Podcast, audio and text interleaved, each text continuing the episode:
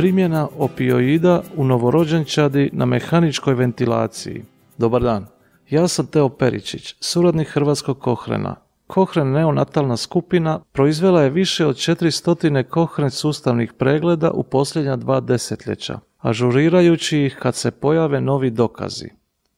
U ožujku 2021. godine objavili su novo ažuriranje njihovog pregleda o primjeni opioida u novorođenčadi na mehaničkoj ventilaciji, te smo zamolili dvoje autora toga pregleda, Olgu Romatski i Mateja Brusketinija iz Kane sveučilišne bolnice u Lundu, Švedska, da nam kažu najnovije rezultate. Doktorica Dubravka Barać, pedijatrica iz KBC Osijek, prevela je razgovor, a docentica Irena Zakarija Grković, suvoditeljica Hrvatskog Kohrena s Medicinskog fakulteta u Splitu, će ga pročitati. Počnimo s nekoliko riječi o tome zašto neka novorođenčad treba primati lijekove kao što su opioidi.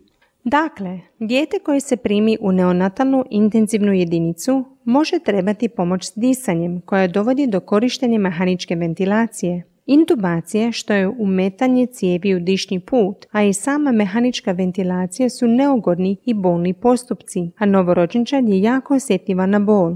Čak što više, bol može imati negativan utjecaj na njihov neurološki razvoj, te ju je potrebno što više smanjiti, ponekad uz pomoć lijekova kao što su morfin i fentanil. Ljudi koji rade u jedinicama neonatalne intenzivne njege su posebno educirani u znakovima nelagode i boli novorođenčadi, čak i onih vrlo prijevremeno rođenih. Nekoliko je skala koje se fokusiraju na djetetov izgled i ponašanje, te neke objektivne parametre kao što je frekvencija srčanih otkucaja. Dugotrajna bol je stresna za sve, pogotovo za novorođenče, tako da korištenjem opioida za smanjenje boli možemo poboljšati dugotrajan razvoj novorođenčadi koja imaju potrebu za mehaničkom ventilacijom. Ovaj pregled je dobra prilika za istraživanje te teorije. Pronašli smo 23 studije s ukupno 2000 djece. Većina studija rađena je na nedonoščadi, ali njih 5 je uključivalo i terminsku novorođenčad. U 15 studija uspoređivanje ili morfij ili fentanil s placebom ili izostankom ikakve intervencije. Ostalih 8 studija uspoređivalo je morfij i fentanil ili jedan s drugim ili s drugim analgeticima. Zaključili smo kako korištenje morfija ili fentanila ima male do nikakve utjecaje u smanjenju trajanja mehaničke ventilacije i neonatalnog mortaliteta, te nije sigurno imaju li opioidi utjecaje na bol u ove novorođenčadi, jer je premalo uključenih studija prijavilo takav ishod ili su same studije bile neadekvatne za interpretaciju. Samo je jedna studija analizirala neurorazvojni ishod u 18 od 24 mjeseci starosti, ali ta je uključivala 78 djece, što je vjerojatno nedovoljno za utvrditi ima li neke razlike između djece koju je davan opioid i one koju je davan placebo. To znači da nam trebaju još istraživanja.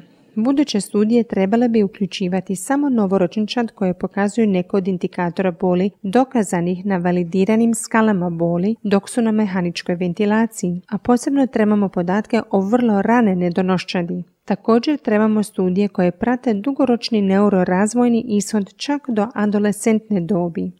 Ako bi htjeli nešto više naučiti o ovoj temi, pregled je objavljen online i dostupan je na stranicama Cochrane knjižnice.